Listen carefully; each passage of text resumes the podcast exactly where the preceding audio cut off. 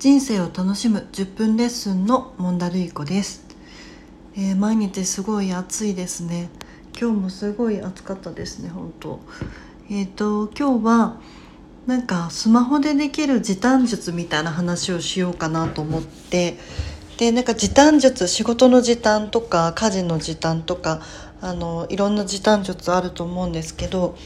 なんか例えばすごいお金がかかる時短術これを買ってくださいとかこれを買ってこうやってやると時短できますみたいなこととかだとできる人とできない人といるのかなと思ってでなんかスマホだったらみんな持ってるしそのみんなが持ってるスマホでちょっとでもなんか時間を短縮できる使い方があったらみんなにとってあのいいのかなって思って今日はスマホの時短術3つ紹介してみようかなと思います。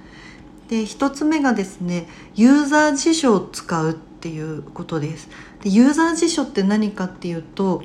なんかスマホに自分が使う単語を、えーと、読み方とその単語のあの実際に表示される漢字であったりアルファベットであったりをあの登録できるんですね。でこれ何がいいかっていうと例えば SNS でよく使うハッシュタグとかあればそのハッシュタグの、えーと、短めの言い方をユーザー登録ユーザー辞書で登録しといてそれで呼び出すみたいなことができたりとか、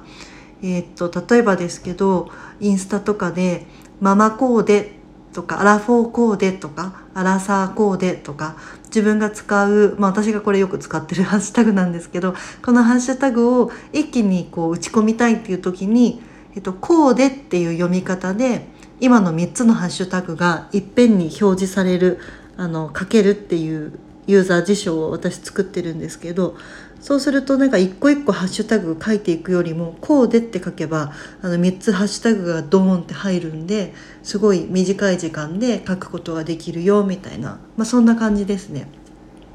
で他にも例えば「住所」って読ませる「住所」って書いたら自分の家の住所が、えっと、最初から最後までドーンと入るみたいな形にしたりとか同じように「電話」ってって書けば電話番号がそのままポンと出るとか、まあ、そんな感じであのいろんな使い方ができるかなと思います。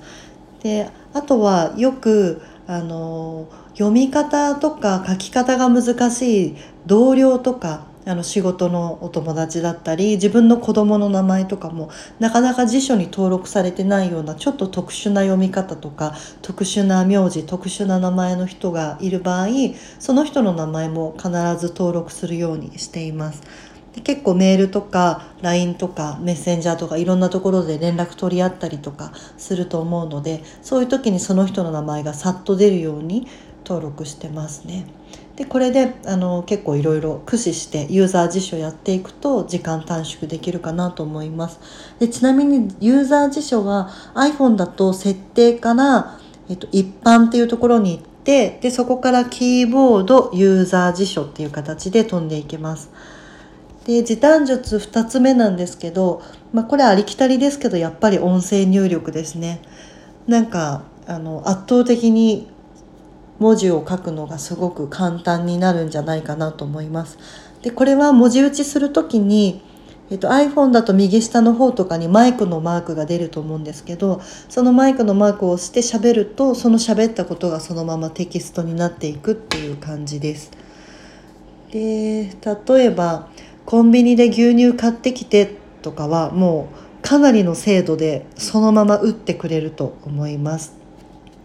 なので、まあ、音声入力あの使えるか使えないかで全然あの時間変わってくるんじゃないかなと思います。で最後の3つ目が、えっと、使ってないアプリをあのこまめに削除していくっていうのが結構大事だなと思っていてアプリってスマホの中にいっぱい並んでると、まあ、自分が使いたいアプリ探すのにすごく時間かかっちゃったりして時間の無駄になっちゃうと思うので、まあ、めったに使わないものとか1ヶ月に1回使うかなみたいなやつとかはあのこまめに削除してますね。最近削除したアプリだとくら寿司のアプリを削除しました。でくら寿司のアプリはくら寿司行きたいなと思った時に入れてで、えっと、食べて終わったらもうすぐ削除します。っていう感じでやってますでそんな感じでこまめに削除していくとスマホの中もすっきりするのであのアプリ見つけやすくなるかなと思いますでよく使うアプリは、えっと、画面のこう一つ目なんかスライドさせずに見つけられるところにしっかりあの集中的に集めてうん探す手間をなくすようにできたらいいのかなと思います。えー、ということで時短術だったんですけどなんかこの時短術を考える時の大事な、ま視点が3つあるのかなと思ってて、えっと、1つが頻度でそれをどれくらいあの実行するのかみたいなことですね。でこれで言うと例えば音声入力とかユーザー辞書とかは本当に日常の毎日のことなのであのすごく重要度高いだろうなと思います。